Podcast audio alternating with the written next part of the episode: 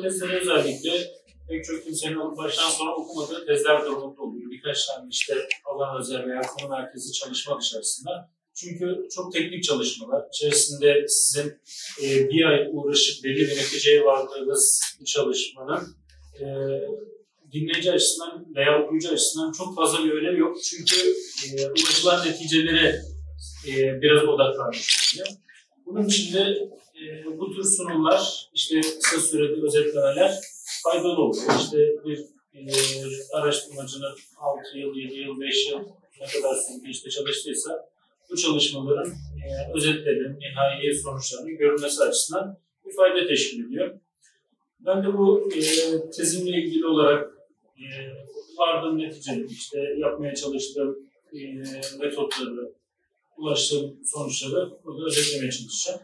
Şimdi e, bu çalışmalarda işte hikaye bence önemli görülüyor. Hepiniz istatistikler konusunda e, uzmansınız. E, yani nasıl başladı meselesi önemli bence. Ahmet Yücel Hoca ile başladığımız işte yüksek lisans dönemindeyken bir okuma grubu vardı. Şu anda işte çarşambaları devam eden grup. Oradayken pek çok konunun e, ortaya çıkması, işte bizim neslimizin diyelim, tez konularının ortaya çıkması oralara dayanıyor. Orada işte e, okunuyor, ya acaba bir arada işte müsteşriklerin okumasını yapmıştık. Orada biraz daha şekillenmiş olan. E, hadisler var, işte elimizde biz güveniyoruz, sahipler diyoruz, sünenler diyoruz, işte e, bunların isnat sistemine güveniyoruz, tarihe güveniyoruz. Ama bir yandan da müsteşriklerin çalışmaları da dikkatimizi çekiyor. Yani bir şey söylüyorlar, e, bir müşterek yargı teorisi mesela, e, burada hadisçi olmayan yok değil mi? Yani ben bildiğiniz e, üzerinden gidiyorum. Müşterek ravi teorisi e, görüyoruz. Belli bir temeli var. İşte senedin, ravilerin bir noktadan sonra yayılması prensibine dayanıyor. E, bizim kitaplarımızda da bunun bir karşılığı var gibi görüyoruz. Peki bunun sebebi ne? E, nereden kaynaklanıyor ve bizim bilgilerde bu nereye tekabül ediyor? Yani bakıyorsunuz isnatlar gerçekten herhangi bir hadisi araştırdığınız zaman genelde bir kişiye gelip dayanıyor.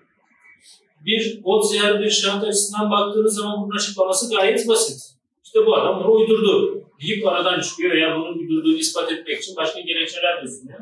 Peki acaba gerçekten ne oldu sorusu benim bu tezimin ortaya çıkışındaki temel sebeplerden bir tanesiydi. Bir muhaddis bir hadisi rivayet ederken kitabını aldığı zaman hangi e, seviyeleri aşmış oldu. Bundan dolayı başta bazı e, aşamaları takip etmek gerektiğini gördüm. Bildiğiniz gibi e, hadis tarihinde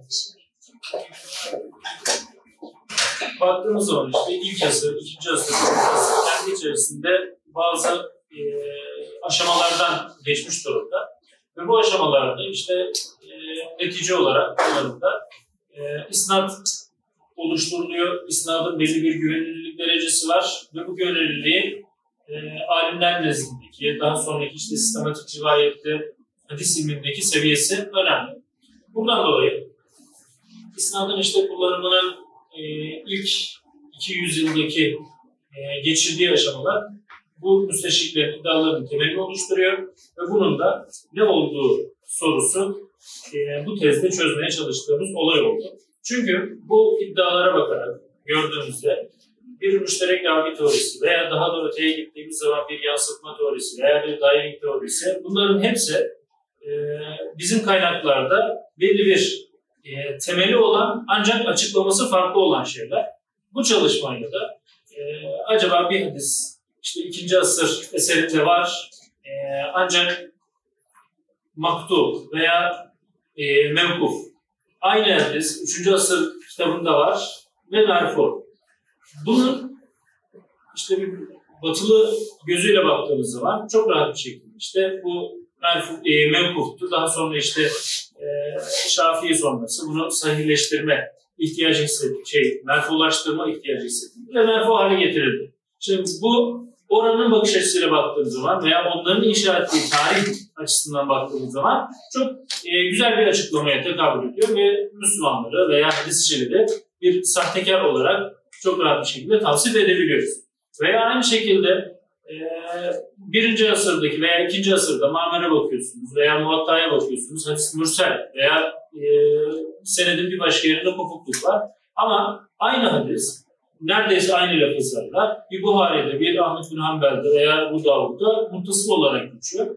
Bunlar e, neden ve nasıl oluyor ve gerçekten sahihleştirme veya merfulaştırma diğer ifadelerle yaşanmış mı yaşanmamış mı? Bunu çözebilmenin tek yolu da rivayetler üzerinden gitmek olduğunu gördüm. Ve madem böyle bir görüş var, e, ben o görüşlere belki cevap vermeye çalışmayacağım. Hedefimde bu yok ama e, bizim kaynaklardaki gerçekleşen durumu ben elimizdeki rivayetler üzerinden ortaya koymaya çalışacağım. Ve bunun için de e, öncelikli olarak bizim elimize ulaşan bilgilerin varlığı açısından ikinci asır merkeze aldı. Çünkü varsayılan iddiaların büyük bölümü ikinci asırdaki faaliyetler üzerine gerçekleşiyor. İkinci asırdan üçüncü asıra geçiş veya dördüncü asıra geçiş, çoğunluk ikinci asırda, üçüncü asırda olmak üzere bizim e, o geçiş sürecini araştırmamızı gerektiriyor. Ve burada da intikal sürecinden kastım da burası. Yani ikinci asır eserlerinden üçüncü asır eserlerine veya dördüncü asır eserlerine geçiş. Yani bu geçiş esnasında bizim rivayet sistemindeki işte güvendiğimiz şekliyle hadis olduğu şekliyle nakledildi mi yoksa Batılıların gözüyle kusurlar giderilerek, cilalatılarak e, istenildiği şekle, istenildiği forma sokuldu. İşte bu intikal tamamen bunu inceliyor. Ve ikinci asırda da e, birinci asır hakkında çok fazla konuşamıyoruz. Çünkü birinci asırdan elimizde bir delilimiz yok. İşte bazı rical kaynaklarında, bazı hadis usulü kaynaklarında oraya yönelik, oradaki yaşayanlara yönelik bazı cümleler buluyoruz. Bizim temel cümlelerimiz işte İbn-i Şahbe Zühri'nin faaliyetleri gibi veya ilk hadis eserlerini yazanların varlığı gibi e, Basra'da şu yazdığı, e, Küfe'de bu yazdığı gibi cümleler var ama elimizde bir metin yok. Ama ikinci asırla ilgili bunu demiyoruz. Çünkü ikinci asırdan elimize bazı metinler ulaşıyor. Ve ikinci asırın e, eser çeşitliliği bizim için e, hadis tarihini doğru anlamamızı sağlayacak özelliklere sahip. Yani e, ikinci asırı da kendi içerisinde bölümlere ayırabilecek. Sistematik hadis rivayetinin neticelerinde oluşan hadis eserlerinin e, görülmesi açısından önemli bir dönem diye düşünüyoruz. Bunun için öncelikli olarak ben eserleri tespit etmeye çalışmıştım. Bu eserler e, ilk bildiğimiz kadarıyla işte günümüze ulaşan eserler arasında Hemen bin Münebbihin sahifesi birinci sırayı oluşturuyor. Ondan sonra çok fazla bir sayıda olmasa bile Süheyl bin Ebi Salih, Ubeydullah bin Ömer, e, İbn-i Cüreyç, e, meşhur müelliflerden günümüze eser ulaşanlardan. Mamer bin Raşid bu alandaki en büyük eser sahiplerinden bir tanesi. Said bin Ebi Arabi'nin kitabı Menasiki var. E, bize ulaşması bizim için güzel bir Allah'ın lütfu diyelim. İbrahim bin Tanrı'nın Meşraka diye bir eseri var. Meşraka diye bilinen veya bu şekilde basılan bir eseri. Aslında kitabın e, ismi e, tam olarak tespit edilebilmiş değil. Bunun sebebi de şu, bir tane arkadaşımız e, bunun üzerine yüksek lisans sesi yaptı. Benim de önemli gördüğüm bir mühendis aynı zamanda. Kütüb sitede rivayetleri bulunan. E, vefat tarihi itibariyle de 163 eski bir e, alimlerden bir tanesi ve Meşrika'nın daha sonraki dönem eser türü özelliklerinin e, yani en azından tür olarak daha sonraki döneme ait olması bekleniyor. Çünkü Meşrika bildiğimiz gibi böyle hocalarının rivayetlerini bir araya getirmesi tarzı bir eser. Ama bu dönemdeki diğer işte yukarıdaki eserlerden itibaren baktığımız zaman bu özelliklerde pek bir eser yok. Bunun için isim üzerinde biraz yoğunlaştık. Orada da e, nihai olarak e, kanaatimi söyleyeyim e, meşyahı biraz yazılış e, usulündeki işte e, bir görüşe göre Sünen'i İbn-i Tahman'dan bozulmuş, Sünen'den Meşyaha'ya çevrilmiş. Yazım işte benzerliği falan diye. Diğer bir görüş, bana daha yakın gelen görüş. E, o dönemden gelen yazılı eserlerde nüshatü diye direkt müellefe izafe edilen kitaplar var. Nüsha kelimesinden meşyahaya geçmesi, yazılışını gözümüzde canlandırabilirsek çok daha yakın bir geçiş. Oradan dolayı kitabın içeriği de meşrebeye uymuyor. Onun için e, ama bu şekilde basıldığı için meşrebe demeyi tercih ettim. Ama e, dediğim gibi orijinalinde tahmin ediyorum tabii ki. E, müellifin nüshası diyebiliriz. Ondan sonra Rebi bin Habib'in camii var, günümüze ulaşıyor. Tabi müellif ile şu andaki müellifin nüshası ile günümüzdeki nüsha arasında e, farklılıklar olduğunu düşünüyoruz. Bünyamin Erol'un e, makalesinde dikkate aldığımız zaman. Yine bu dönemin en meşhur eserlerinden bir tanesi Malik bin Enes'in Muvatta üzerinde pek çok okuma yaptığımızı düşündüğüm bir eser. Çok fazla bilinmeyen İsmail bin Cafer'in bir hadisi var. E, Hadis İsmail bin Cafer diye e, bilinen bir kitap. Çok fazla bir yok içerisinde ama e, bence çok çok önemli bir kitap. E, hatta üzerinde bir yere çalışmayı düşündüğüm bir kitaptı.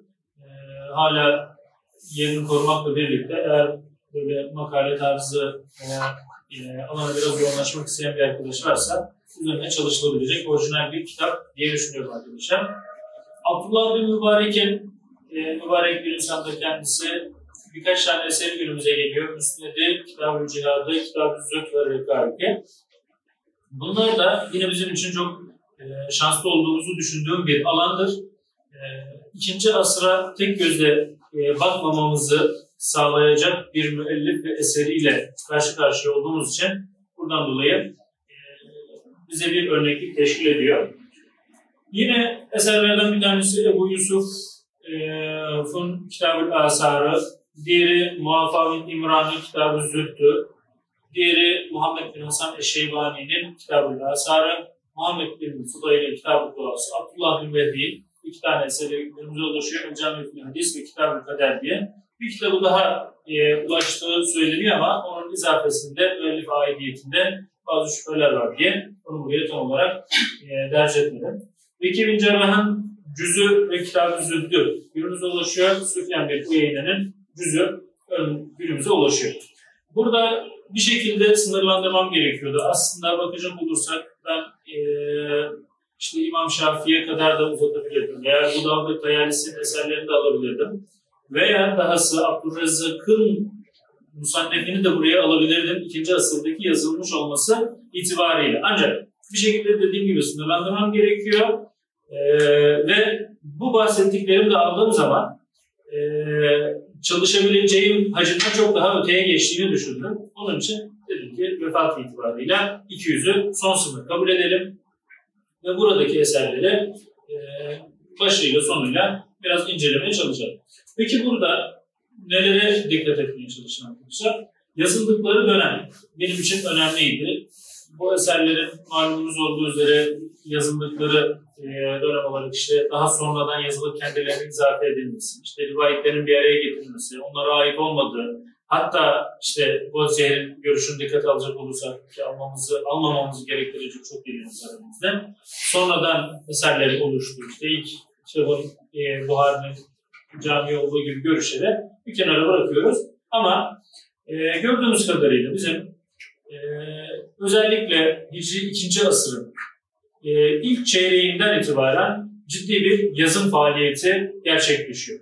Bu e, ilk çeyreği bizim tedvin dönemi diye tavsif ettiğimiz eserlerin e, yazıldığı, notların alındığı, bir araya getirildiği bir dönem. Ancak o dönem itibariyle işte elimizde başka makalelerde de bunları görüyoruz. E, konulara göre yazım bir yandan başlıyor, öte yandan da e, içerik olarak işte hadisler böyle getiriliyor. Müellife göre şey yapılıyor, tasnifler yapılıyor, konulara göre tasnifler yapılıyor. Bu dönemdeki eserlerle ilgili söyleyeceğim şeylerden bir tanesi de e, kitapların isimleri. İsimler çoğunlukla müelliflerin kendi koyduğu isimler değil. Müellife izafe edilen veya müellifin yazdığı bir araya getirdiği hadislere verilen isim. Yukarıdaki saydığımız şeylere de dikkat edersek bu göze tekrar bakalım isterseniz. E, Maver bin Raşid'in derdiyle sahifeye bakıyoruz, nüshaya bakıyoruz, cüze bakıyoruz, cami, e, kitab menasik bu sadece konuyla ilgili. Bu onun için böyle fayda olma ihtimali bulunuyor. E, Tahman'la ilgili az önce konuşmuştuk zaten. E, Muvatta'yı söylemeyeceğim çünkü o e, burada istisna durumunda. İsmail bin için aynı şey geçerli.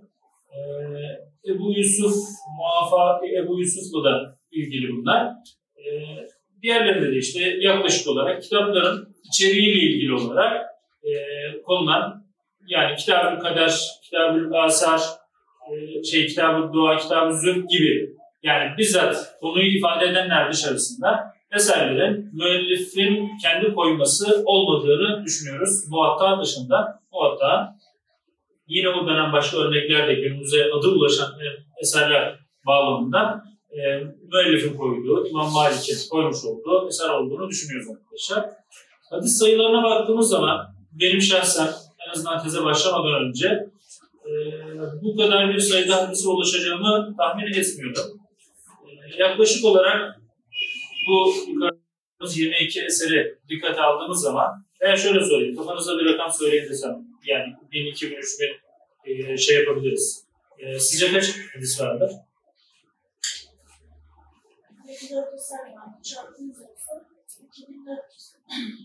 Gibi. Başka? Hatıran var mı? 5000. Başka var mı? Yani ikinci asırdan günümüze ulaşan hadisler diye düşündüğünüz zaman ben de aynı sizin gibi düşünüyordum.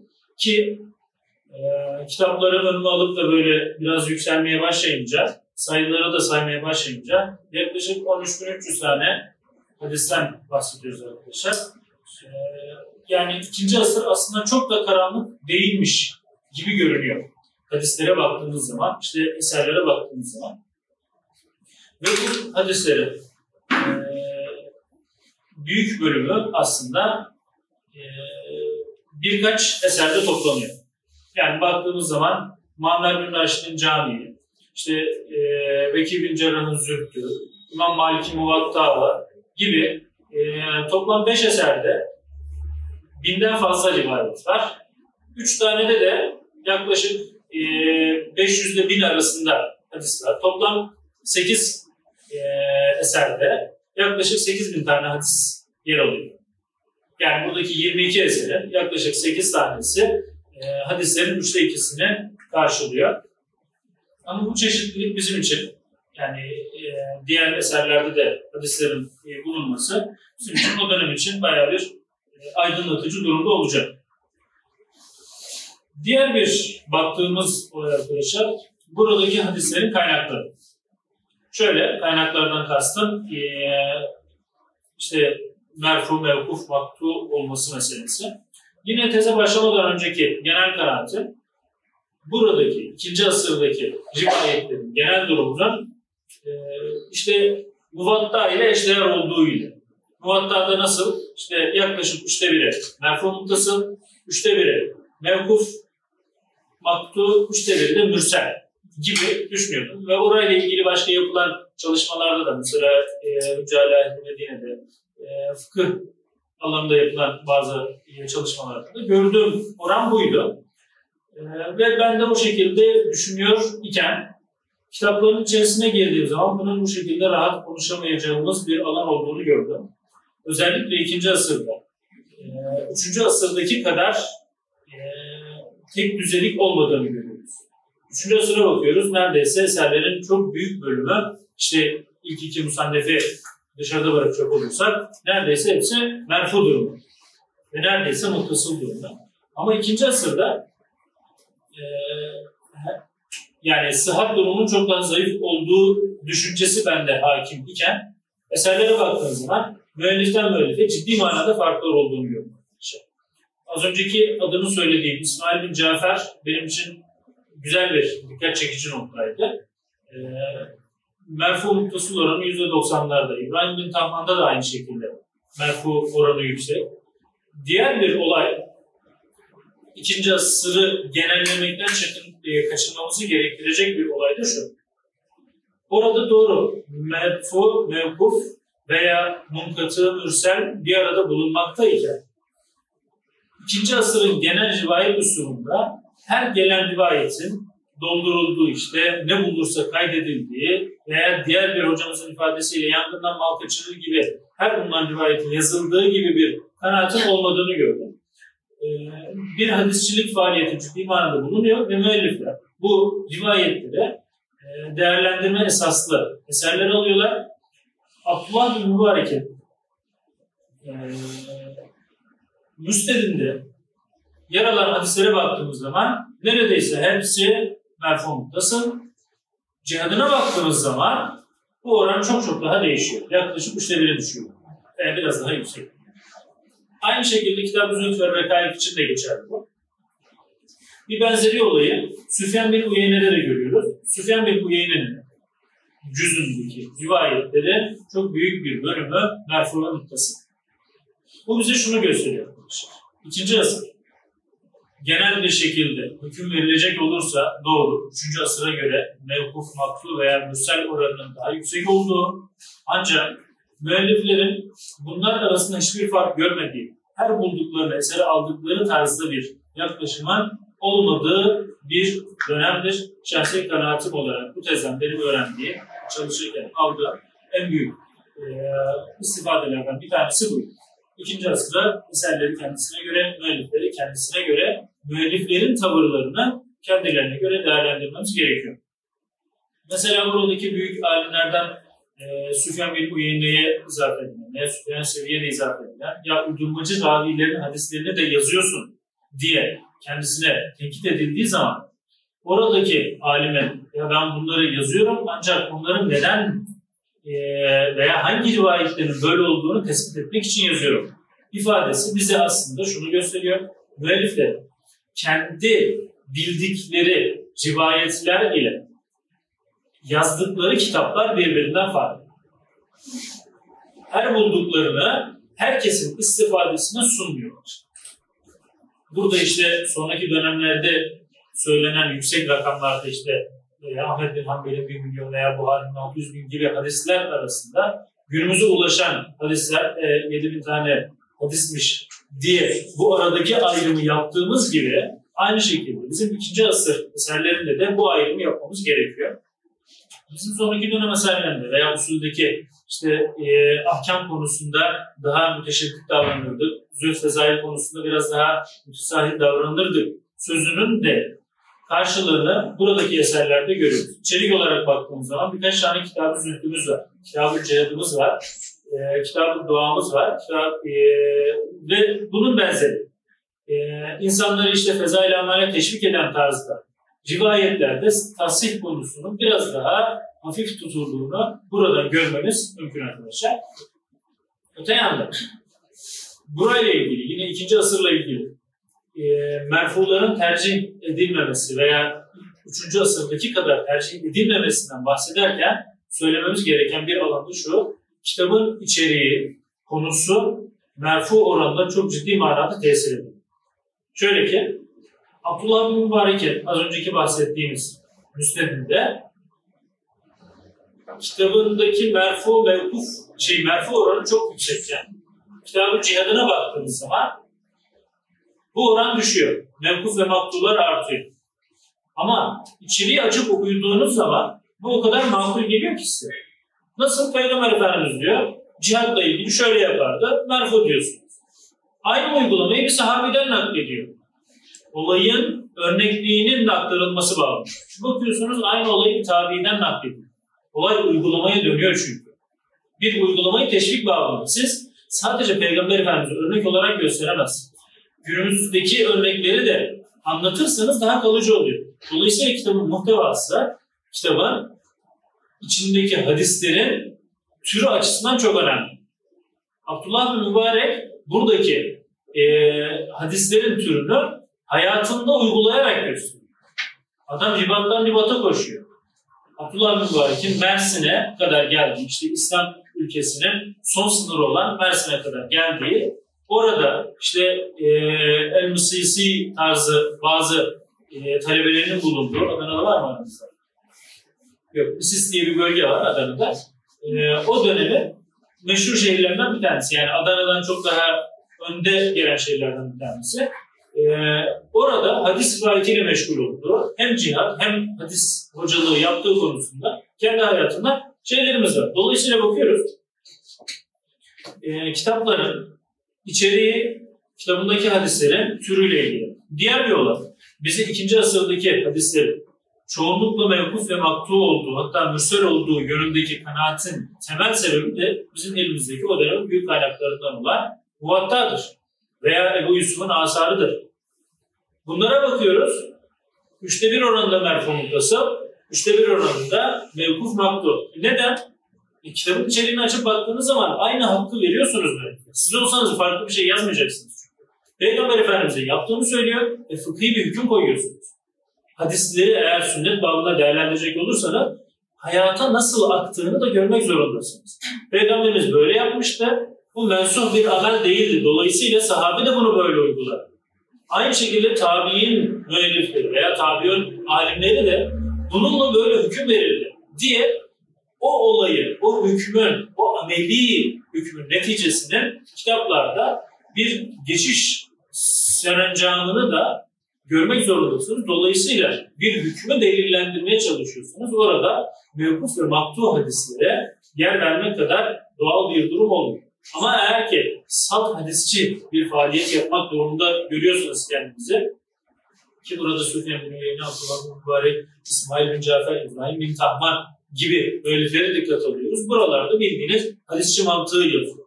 Veya daha önceki dönemlerde, ikinci asrın başlarında Süheyb bin Ebi Salih'in babasından aldığı rivayetleri topladığı cüzden bahsediyorsak veya Hemam'ın rivayetlerinden bahsediyorsak bunlar daha çok hadisçi çalışmasıdır, hadisleri toplama çalışmasıdır. Buralarda mevkuf ve maktuh hadislere yer verilmediğini görüyoruz. Burada dolayısıyla şunu söyleyebiliriz. İkinci asırdaki eser, hadis eserlerinde müellifin amacı yer alan hadislerin içeriğini belirleyici bir durumdadır. Ve 3. asırla aradaki temel farkı işte Şafii öncesindeki müsnede yönelik, müsned hadislere yönelik tavrın olduğunu söyleyebiliriz. Ama e, yine burada şunu dikkat etmemiz gerekiyor. Şafii çok keskin bir çizgi olarak bize sunuluyor ki Ebu Davud e, Mekkililere yazdığı mektupta da bu biraz öne koyuluyor. Ama Şafii'nin bu alanda sebep midir yoksa sonuç mudur sorusunu dikkate almamız gerekiyor. Çünkü Şafii öncesindeki bu faaliyetleri Abdullah Mübarek, İsmail bin Cafer gibi, İbrahim Tahman gibi örnekleri dikkate aldığımız zaman dönemdeki binlerce rivayet arasında sadece merfu muttasılları eserlerine alması aslında bunun bir sebep değil, keskin bir durum değil, daha önceden gelen ilmi bir geleneğin revaca çıkmasını sağlayan kişi olarak söyleyebileceğimizi bize gösteriyor arkadaşlar. Bu durumda, bu dönemdeki eserlerle ilgili olarak e, başlıklarını da söyleyebiliriz.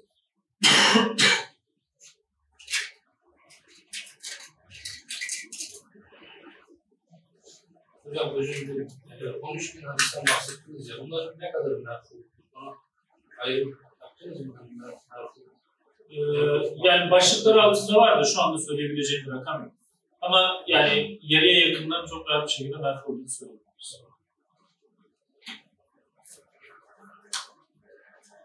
O dönem ilim geleneğinde başlıklandırma çok fazla yok. Nerelerde var? Yine az önceki söylediğimiz gibi. Uygulamaya yönelik, kitab-ı zühdler, kitab-ı cihatlar gibi eserlerde başlıklar var. Veya fıkhi eserlerde yani merfu ve mevkufun çok olduğu eserlerde benim görebildiğim kadarıyla başlıklandırmanın daha yaygın bir şekilde olduğunu görebiliyoruz. Mamer bin Raşid'in kitabında kendi içerisinde nevi şahsına münasır bir kitap diyebileceğimiz bir kitap.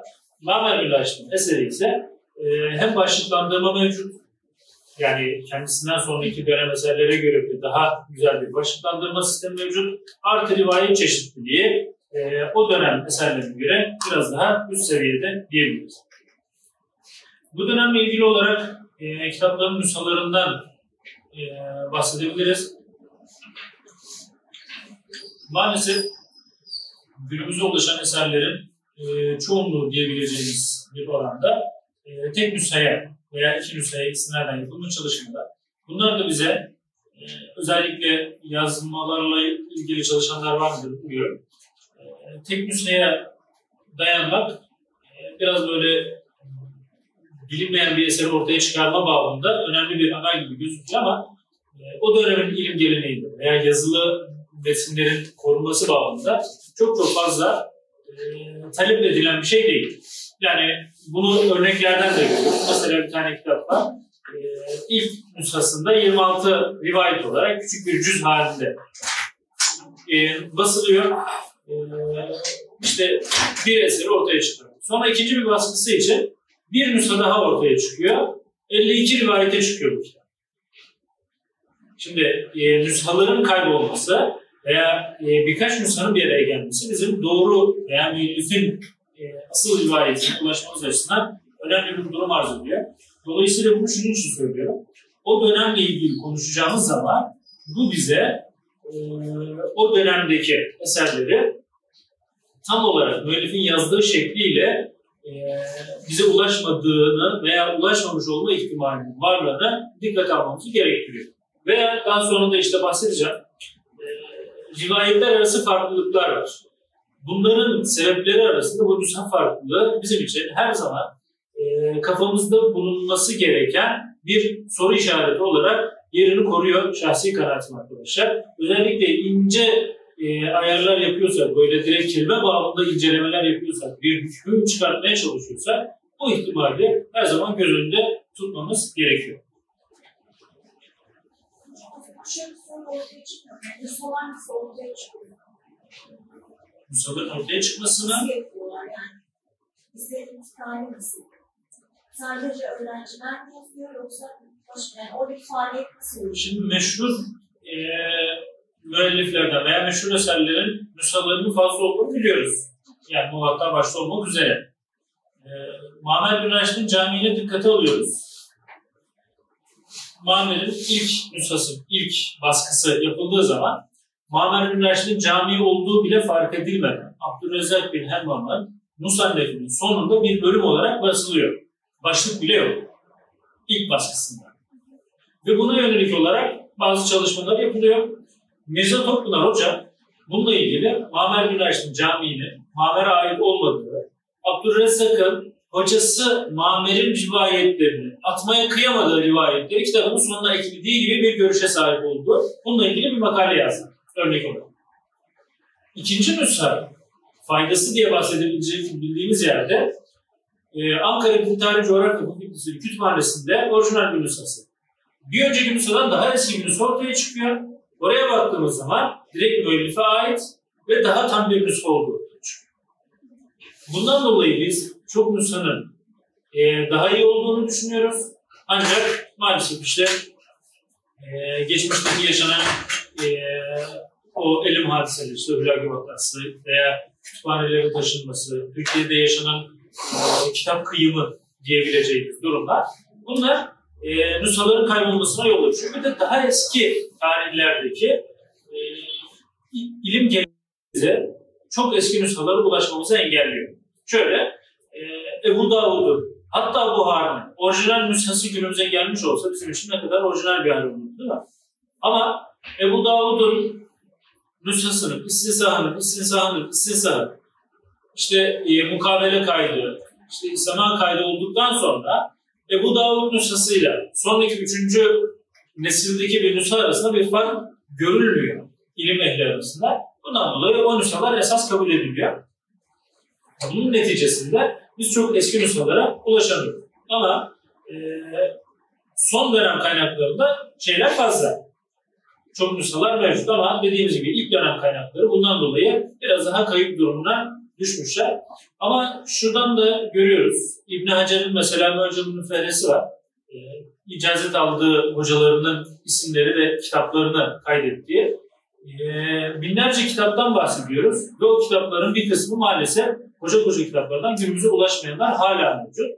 E, yani kitaplar yok oldu diyemediğimiz bir noktada yani ilk yazıldıkları dönemde yok olmamıştır. Daha sonra mevcut iken e, bir şekilde işte içinde geçilen sıkıntılı dönemler veya hala umutla beklediğimiz bir Berlin Kütüphanesi meselesi var. E, Berlin'de bilinen bir kütüphane veya Orta Asya'da hala bilinmeyen kapağı açılmamış kütüphanelerin olduğu ile ilgili bilgilerimiz var. İnşallah kataloglanmasıyla ortaya temel eserlerin çıkabileceği hala ümidimizi koruyoruz. E, ve bunlar da bize e, nüshalara ulaşma noktasında hala ümit sağlıyor diyebiliriz. Rivayet lafızlarından bahsedebiliriz. Bu e, genel bilgiyle uyum içerisinde e, bildiğimiz gibi ilk üç nesilde özellikle e, rivayetlerin naklinde e, nasıl rivayet ettiğinden ziyade kimlerden rivayet ettiği bilgisi yer alıyor. Malik Nafi İbn Ömer dediğimiz zaman e, Malik Nafi'yi hangi usulde dinledi, sema var mıydı, kıraat var mıydı gibi bilgiler neredeyse bizim e, kitaplarımızda hiç yer almıyor. İstisna olarak bulunuyor. Daha sonra işte e, üçüncü tabakadan sonra sıklıkla bunları görmeye başlıyoruz. Buralarda rivayet lafızlarını görebiliyoruz. Ancak e, yine bunu şunun için söyledim. İkinci asır eserlerin tamamı için aynı şekilde görmememiz gerekiyor.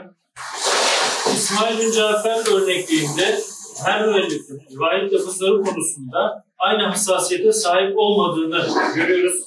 Ee, kendisi özellikle hocalarının neredeyse tamamında ve ulaşabildiği yerlere kadar bunu yani gerçekten hadislerin içerisine baktığınız zaman e, kullanabildiği kadar rivayet lafızlarını kullandığını görüyoruz. Ancak ulaşamadığı yerlerde özellikle ilk iki tabakada e, rivayet lafızları haliyle yer almıyor diyebiliriz. Burada hadislerin mürsel ve muttasıl olması bizim çalışmamızın en temel noktalarından bir tanesiydi.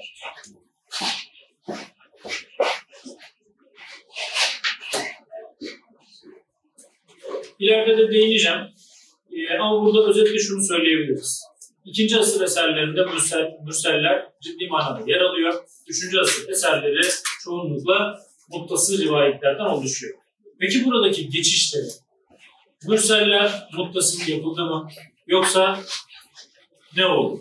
Sorusu asıl araştırma alanımızda ve özellikle şunu söyleyeyim, ileride tekrar değineceğim.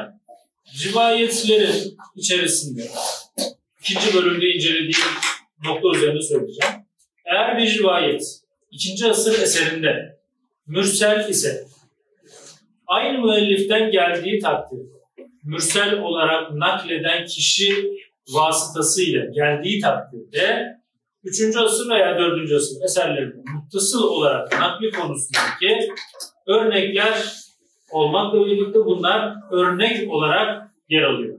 Yani belki %98, %97 oranında rivayetleri mürselse mürsel, muttasılsa muttasıl olarak nakledildiğini aynı müelliften gelmek kaydıyla burayı altını çizmek istiyorum.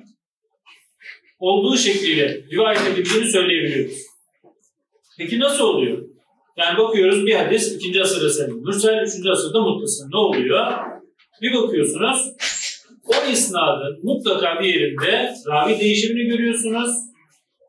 İşte çok sayıdaki hadislerin işte Ahmet bin Hanbel'in bildiği bir milyon veya Buhari'nin bildiği 600 bin hadisin sayılarındaki muttasıl arama oranının ciddi manada bu dönemde arttığını görüyoruz. Çünkü rihleler sonucunda özellikle veya sistematik rivayet sonucunda özellikle ikinci asrın ikinci yarısı hadislerin muttasıl isnatlarını arama faaliyetleriyle yaşandı.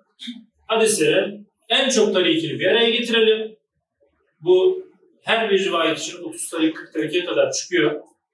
İkinci asrın son çeyreğinde özellikle. Ve bu şekilde e, rivayet sayılarına ulaşılmayan hadislerde tam olarak hüküm verilemeyeceği gibi bir kanaat oluşuyor. Yahya Mayin'in biz bir hadisin 30 tarikine ulaşmazsak o hadisi tam olarak anlamazdık sözü aslında kendisinin çok ideal bir hadisçi olduğu, çok çalışkan bir hadisçi olduğu e, cümlesinden ziyade dönemin ilmi durumunu yansıtıyor. Çünkü o dönemdeki, ikinci asırdaki mürsel mevkuf rivayetleri araştırır ya bunların aslında merfu olduğu, muttasıl olduğu ve biz bu rivayetleri tercih edeceğiz diye araştırmaların yapıldığını görüyoruz. Bu araştırmalar esnasında bazı hadisi çok iyi bilmeyen kimseleri işte falanca mürsel hadisi ben muttasıl tarikini buldum diye sevinerek onu rivayet eden kimselere hatalara düştükleri ve bu sebeple Rahman Müzi'nin e, mukaddimesinde şiddetle tenkit ettiği veya Ehli Rey'in e, siz sadece hadislerin rivayetleri araştırıyorsunuz, rivayetlerini araştırıyorsunuz, işte bir muttasıl bulduk diye seviniyorsunuz diye eleştirdiği dönem tam olarak burası. merfu şey mevkuf veya mürsel rivayetleri merfu muttasıl tariklerinin araştırılması esnasında düşülen hatalar veya kötü niyetli kimselerin etrafına yine e, Ramazan Müzi'nin ifadesidir bu. E, kötü niyetli kimselerin etrafında hadis e, nakledenleri veya hadisçileri toplayabilmek için, meşhur olabilmek için bende muttasız rivayet var diye ortaya çıktıkları dönem burası. Yani merfunun talep edildiği ve e, muttasılın talep edildiği bir dönemdir. Aynı durum merfu mevkuf ilişkisi açısından da geçerli.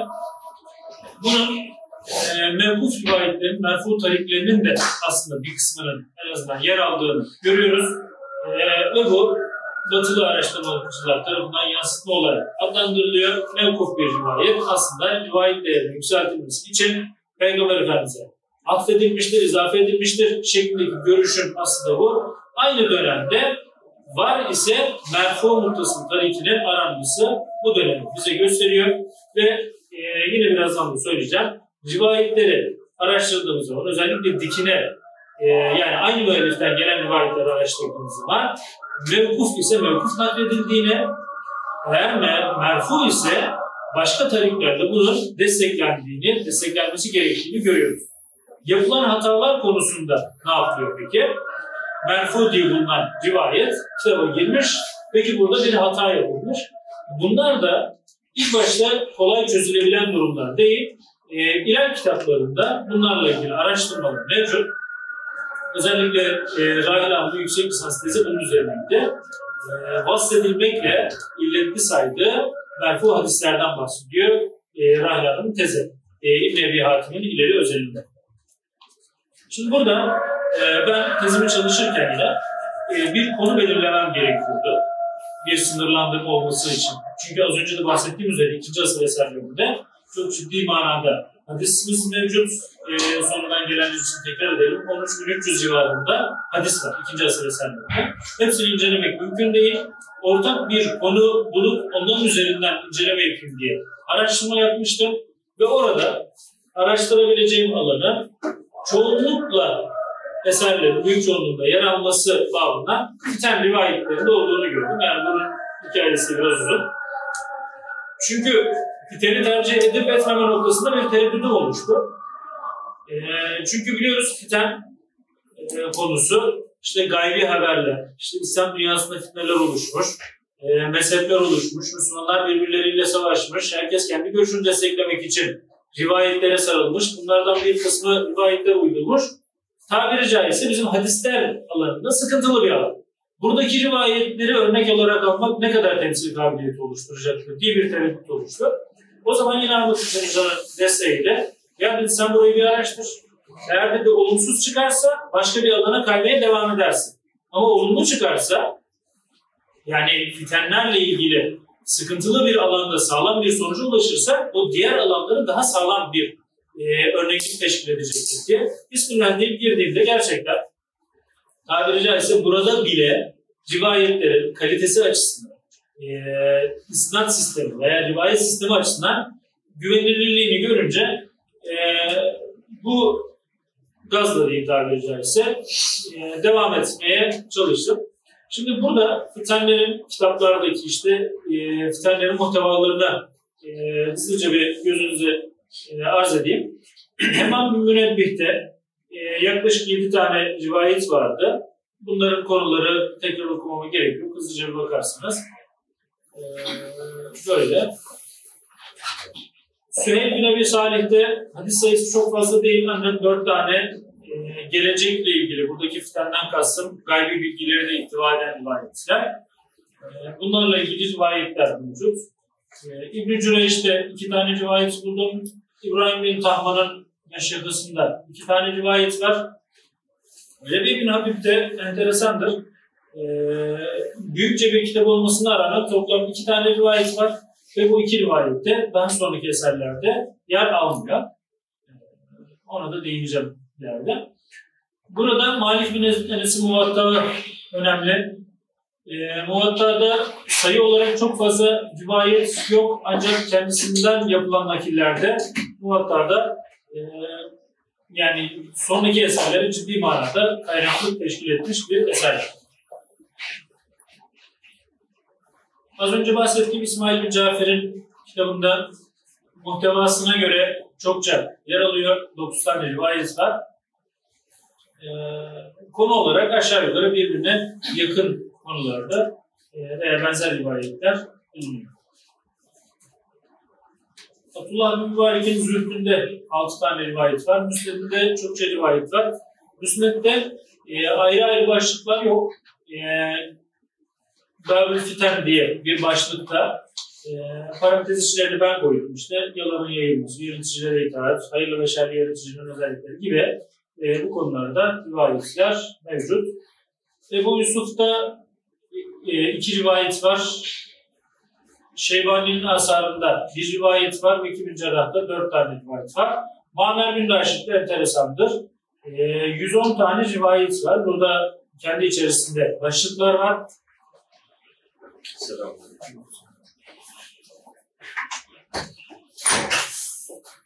Fiten konusunda en geniş kaynağımız aslında Mamer Raşid'in camii ve çok çeşitli özellikleri mevcut. Şimdi burada iki e, bölümün usulünden bahsedeceğim ben. E, ben tezimin işte birinci bölümünü ikinci asır eserlerinin özellikleri üzerine bir anlatmıştım. Orada 22 tane esere müellifi ve kitabın durumu ile ilgili olarak bilgi verdim. İkinci bölümde az önceki bahsettiğim yaklaşık 200 tane rivayeti e, yer aldığı müellif yani yukarıda saydığım işte müellifler, tarikiyle daha sonraki eserlerde rivayet ediliyorsa bu rivayetleri ve bu rivayetlerle ana rivayet arasındaki ilişkiyi dikkate al. Bunun sebebi şuydu. İşte e, girişte de bahsettiğim üzere Batılıların iddiası neydi?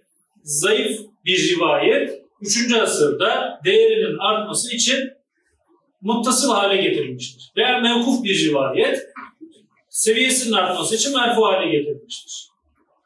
Ben de burada bir rivayeti aldım. Dedim ki bu rivayet Mamer'de geçiyor ve bu rivayet Mamer'de zayıf. Üçüncü asırda bu rivayet var mı? Ve varsa isnattaki zayıflık giderilmiş mi? Veya mevkuf rivayet merfu hale getirilmiş mi? Bu yaklaşık 200 rivayet açısından benim için bir örneklik teşkil ediyor ve 13 bin rivayetten 200 tanesi en azından bir temsil gücü olan farklı eserlerden 13 tane kitaptan temsil gücü olan bir sonuç ortaya çıkartacak diye bunları dikey olarak yani müellif, müellifin talebesi, talebesinin talebesi yoluyla bir başka müellife geçtiği zaman bir değişim var mı yok mu burayı inceledim. Üçüncü bölümde ise hem dikey hem yatay inceleme yaptım. Dikey ve yatay inceleme de şu. Az önceki bahsettiğim müellif tarihiyle nakledilen rivayetler bir yandan Öte yandan da rivayetin metnine esas alarak bu rivayet daha sonraki kaynaklarda farklı sahabi, sahabenin talebeleri farklı olabilir, farklı kaynaklar. Yani konu birliği olmak kaydıyla bütün rivayetleri incelemeye çalıştım. Bunun da faydası şu oldu. Az önceki bahsettiğimiz şekliyle 200 rivayetten teker teker incelediğim sonuçları bir rivayet özelinde bütün gelebildiği yollarıyla inceleyerek rivayetlerin bir üçüncü asır, bir dördüncü asır eserinde yer alan farklılık nereden kaynaklanıyor? Senetteki bir kusurdan mı kaynaklanıyor? Sistemsel bir durumdan mı kaynaklanıyor? Hadis rivayetinden gelen bir özellik sebebiyle mi kaynaklanıyor? Burayı incelemeye çalıştım. Ve bu üçüncü bölümde sadece bir rivayet 55 tane tariki üzerine yoğunlaştım. Önceki bölümde dediğim gibi 200 civarında rivayetimiz vardı. Ee, İkinci bölümün özetini ben kısaca size söyleyeyim. İkinci bölümde şunu söyleyebiliyorum. Rivayetlerin, rivayet lafızlarında değişim, bazılarının sema kıraat tarzı rivayet lafızlarında basit değişiklikler var. İşte e, müellife aidiyetleri konusunda e, veya isnadın intisal inkıta konusunda 200 rivayet arasında zannediyorum 6 civarında rivayette e, merfu muttası olmuş, şey, e, mürsel muttası olmuş gibi senetten kaynaklanan e, yani tezimize almaya gerekçe kabul ettiğimiz noktalarda kusur diye adlandırabileceğimiz şeyler yaşanıyor. Ancak bunun 200'ün altısında olduğunu söyleyebilirsek ve bunun da daha sonraki eserlerde veya e, iler kitaplarında veya şerhlerde hepsine işaret edilmesi bu oranın hadis rivayet sistemi açısından kusur teşkil etmeyeceği yönünde bir kanaat oluşturuyor. Hatta şunu da gördüm. Burada bu kanaatimi rahatça söyleyebilmeme etki eden sebeplerden bir tanesi budur. Bir rivayet mürsel iken öbür kaynakta muttasıl olarak aynı müelliften rivayet ediliyor. Ama daha sonraki müellif aynı hadisi mürsel halini de hemen altına rivayet ediyor. Özellikle Bezzar'da bunu görebiliyorsunuz. Hemen altına not düşüyor. Bu hadis mürsel gibi şey muttasıl gibi görünen rivayeti falanca kaynaktan gelmekle birlikte aslında rivayetin doğru olan şekli budur diye Es-sahihu huvel mursel diye bir cümle. Aslında bize garip geliyor. Mürsel sayı olur diye. Aslında cümlesi bu. Doğru olan şekli mürsel naklidir. Dolayısıyla bir önceki rivayette hata yer almaktadır diye çok düşük bir oranda ancak e, düzeltilmiş bir şekliyle yer aldığını görüyoruz. Peki ikinci asır eserlerindeki bu e, zayıf rivayetler ne oldu? Sorusunun cevabını da burada şöyle cevaplandırabiliyoruz. Aslında zayıf rivayet şöyle oluyor. Üçüncü asır eserlerindeki merfu muttasıl rivayet talebinin üzerine ikinci asırdaki bu düşük değerdeki rivayetler yazılıyor ancak kitaba veya vitrine konulmuyor. Bir kenarda duruyor.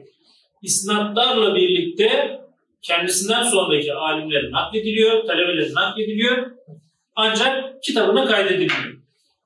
Bir sonraki aşamada bizim 3. asırı bitirip de yine rivayet sayılarının çoğaldığı ancak zayıfların oranının arttığı işte mucemler e, veya müstedreklerde nispeten görüyoruz. E, veya daha yani e, sıhhat oranının düştüğü eserlere bakıyoruz. 4. asır ve 5. asır eserlerinde bu rivayetler tekrar ortaya çıkıyor. Bunlar işte 4. asırdaki e, tekrar bir toplama geleneği, 2. asrın benzeri bir durum. 3. asırdaki kuvvetlilerin yanında aynı zamanda önceki rivayetlerinde kaybolmaması için bir toplama ameliyesidir ve zayıf rivayet aynı şekliyle 4. asırdaki mevkiye şekliyle naklediliyor, 4. asırda naklediliyor. Ee, aynı rivayetin sahih isnadı bulunuyorsa 3. asırdaki veya talep gören eserlerde sahih isnatlar tercih ediliyor. Yani 2. asırdaki e, kabul gören rivayet şey, kabul görmeyen rivayetler düzeltilip, parlatılıp ileri geçmiyor. Onlar olduğu şekliyle bırakılıp daha sonra tekrar aynı şekliyle e, görülüyor. Burası önemli bir e, tespittir. Üçüncü bölümde e, bir hadisi aldım dediğim gibi. O hadiste işte Peygamberimiz yaklaşık 30 yalancı deccal çıkmadan kıyamet kopmayacaktır. Buyuruyor. Bu rivayeti e, merkeze aldım ve bu rivayet ikinci asırda birkaç tane eserde geçiyor. E, daha sonraki eserlerde de yaygın bir rivayet e, isnadı tarikleri mevcut. Buradan dolayı burayı aldım. Ve bu e, ekranda gördüğünüz şema bu hadisi nakleden sahabiler. Yaklaşık e, 8 tane sahabiden naklediliyor. Üçüncü, ilk üç tabakası hadislerin e, yani bunlara göre biraz daha inceledi. Rivayet gruplarını oluşturuyor. Ve bu rivayet grupları hadislerin lafızlarındaki 3. ve 4. asır eserlerindeki lafızların belirleyici en temel etken.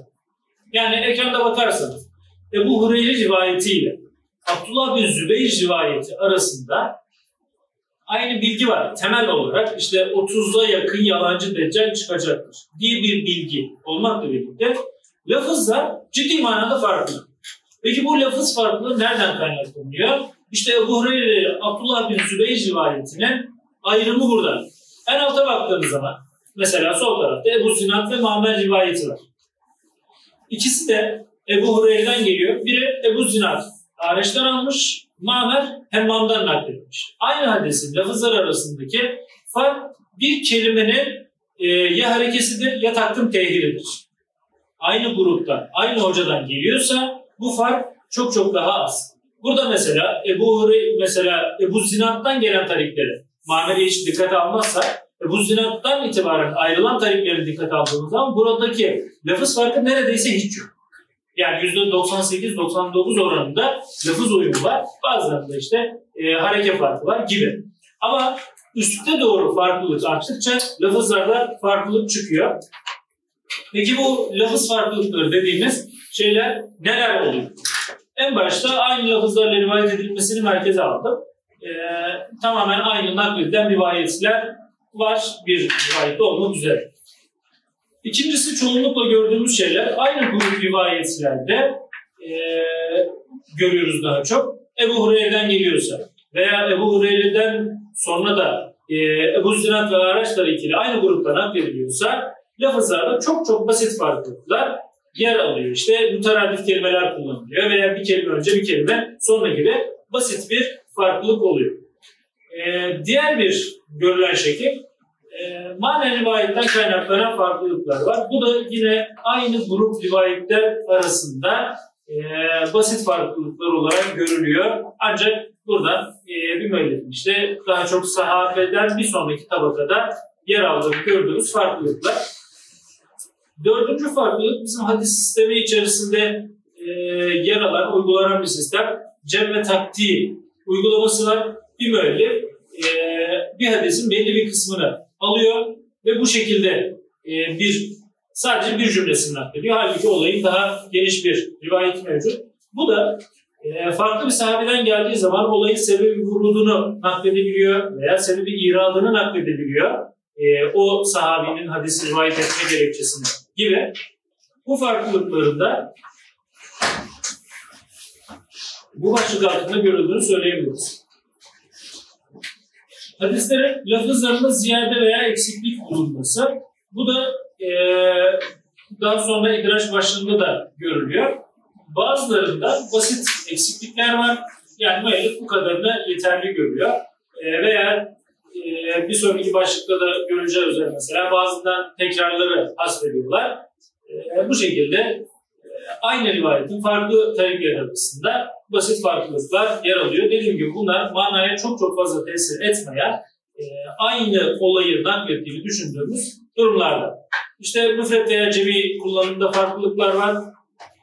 Bazen işte rivayet sisteminden kaynaklanan e, müellifin hassasiyetine göre şek veya tereddüt ifadeleri mevcut, takdim tehirler mevcut. Bazen yazından kaynaklanan e, hatalar görülüyor. Bir de şuraya dikkat etmemiz gerekiyor. E, lafızlarda bazen farklılıklar var ama bu farklılıkları e, isnadın izini takip ettiğiniz zaman nereden kaynaklandığını çok rahat bir şekilde görüyorsunuz. Ve olay geliyor bir raviye kadar dayanıyor. Bu raviye bu hadisi aynı hocadan alan farklı talebelerin aksine farklı nakletmiş ve o raviyi araştırıyorsunuz. Zaptındaki kusurları hemen görüyorsunuz. Ve rivayetlerin intikalinde zayıflıkların veya zayıf ravilerin zaptının etkisi buralarda ciddi manada ortaya çıkıyor. Ve bu sebeple bir konudaki rivayetler araştırılırken efendim burada farklı rivayetler birbirleriyle çelişiyor gibi bir cümlenin hemen öncesinde çelişmenin sahih rivayetler arasında olup olmadığı dikkate alınması gerekiyor. Çünkü aynı konuda uydurmacı da bir şey söylüyor, zayıf da bir şey söylüyor, güvenilir ravi de bir şey söylüyor. Hangisini kabul edeceğiz? Önce bizim çalışma alanımızın temizlenmesi gerekiyor. Bu bizim hadis alanında çalışma yapacak kimseler için çok önemli bir zaruri durumdur diyebiliriz. Peki neden kaynaklanmış oluyor bu sebepler? Birincisi bu bahsettiğim rivayet özelinde bütün rivayetlerde bunu tespit edemiyoruz. Peygamberimizden kaynaklanan sebepler diyebiliyoruz. Bu da şu. Bu rivayette araştırdığımız üzere en az iki defa Peygamberimizin bu veya benzeri bir cümle söylediğini tespit edebiliyoruz.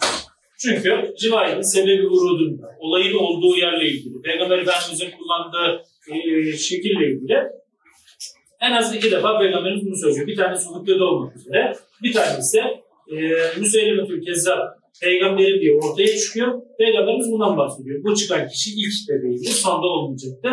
E, 30'a yakın yalancı deccaller çıkacaktır diye. Bunun için bir rivayetin lafız farklılıklarını bulduğumuz zaman bunun Peygamberimiz başta olmak üzere nerelerden kaynaklandığını araştırmamız gerekiyor. İkincisi sahabi raviden kaynaklanan sebepler. Ee, Eğer ki olayı farklı sahabiler naklediyorsa başka rivayetlerde bunu görüyoruz. Ee, rivayetlerin diziliminde farklılık gözükebiliyor ki bu gayet doğal bir durum. Sahabi gördüğünü anlatıyor ve kendi cümlesi. Kendi cümlesini aynı olayı lafzi rivayetlerin haricinde e, aynı olayı aynı cümlelerle nakletmesini zaten bekleyebiliriz. Üçüncüsü rivayet sisteminden kaynaklanan sebepler. İşte bizim e, rivayette e, manen rivayet olsun, idraçlar olsun, benzeri rivayetin kendi keyfiyetinden kaynaklanan sebeplerle e, takdirler olsun bazı sebepler görülebiliyor. Bir de sonuncusu az önceki de söylediğimiz gibi ravi kusurundan kaynaklanan sebepler ravinin zaptında veya e, hadise idraç yapılması gibi gerekçelerle farklılıklar mevcut. E, kısaca özetleyecek olursak ikinci asırda yer alan rivayetler e, sanıldığı kadar az değil yaklaşık 13 bin tane rivayetten bahsediyoruz. Günümüze ulaşan tespit edebildiğim kadarıyla en azından 22 tane rivayet mevcut. Eserler homojen özelliklere sahip değil. Her biri kendine ait özellikleri bulunuyor. Ee, özellikle uygulamaya veya fezaile amale teşvik eden kitaplarda veya fıkhi özelliklerdeki kitaplarda merfu mevkuf oranı veya mürsel rivayetlerin oranı e, salt hadisçilik yaptığını düşündüğümüz eserlere göre biraz daha fazla ikinci asrın genel özelliği açısından dikkat çekici şeylerden bir tanesidir. E, ve bu rivayetleri hadisçilik sistemi açısından hadisçilerin takip ettiği metotlarla işte raviden raviye, raviden raviye şekliyle güvenilir olarak nakledildiğini tespit ettiğimizde bu rivayetlerde en azından anlamı bozacak derecede farklılıklar olmadığını, yer alan farklılıkların da hadis rivayet sistemi içerisinde e, çeşitli sebeplerinin bulunduğunu söyleyebiliriz diyorum. Dinlediğiniz için hepinize çok teşekkür ediyorum. Sağ olun. Varsa sorunuz olabilir. Hocam rivayet sisteminden kaynaklanan sebepler dediniz ya, üçüncü maddeydi. Onu bir daha söyler misiniz? Şimdi rivayet sisteminden kaynaklanan sebeplerden kastım şu. E, rivayetlerin işte e, yazılı olarak nakli gibi bir durumumuz var. Artı sahabe döneminden itibaren nakledilen e, yani sahabenin, sahabenin talebesi, onun talebesi gibi e, yani sistemsel bir nakil durumu var. E, bu ravilerin değişmesinde veya olayın aktarılmasında mesela e, bir sahabe bir olayı naklediyor. Daha sonra o olayı bir başka olay üzerine veya bir başka olay üzerine olayı naklediyor ve bu iki olay farklı olduğu zaman bu rivayet sisteminden kaynaklanıyor. Cümle olarak aynı ama olayın girişleri farklı. İşte bu da rivayet sisteminden kaynaklanıyor veya taklit dediğimiz bir olay var rivayet e, aslında bir bütün rivayet ama böyle sadece kendisine e, şu anda burası yeterlidir diye rivayetin o kısmını naklediyor. Veya telfik diye bildiğimiz rivayet sisteminde çok makbul olmasa bile uygulandığını düşündüğümüz aynı isnatla gelen rivayetlerin peş peşe rivayet edilmesi, birleştirilmesi gibi bir durum. Bunlar e, kendi içerisinde sebepleri en azından bilinebilen ve araştırıldığı zaman ortaya çıkarılabilen sebepler bu şekilde görülebiliyor. Başka sebepler de olabilir.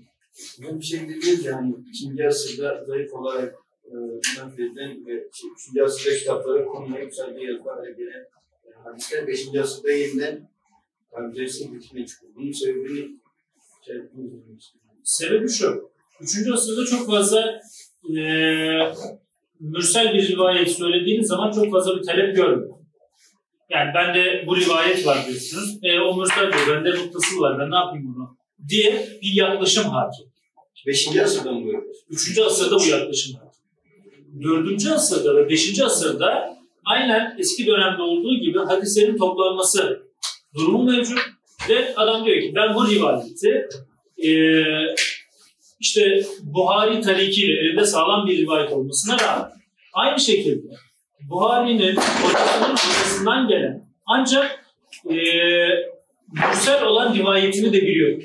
Bu rivayet aslında sadece elinde bildiğiniz isnatla mevcut değil, bir farklı isnadıyla, işte e, buharını tercih etmediği isnadıyla da elimizde mevcut. Bundan dolayı ben diyor bu rivayetlerin kaybolmasını istemiyorum, toparlıyorum diye e, yani mucemlerde çok çok gördüğümüz veya e, müstedreklerde falan gördüğümüz rivayetler bu tür rivayetler.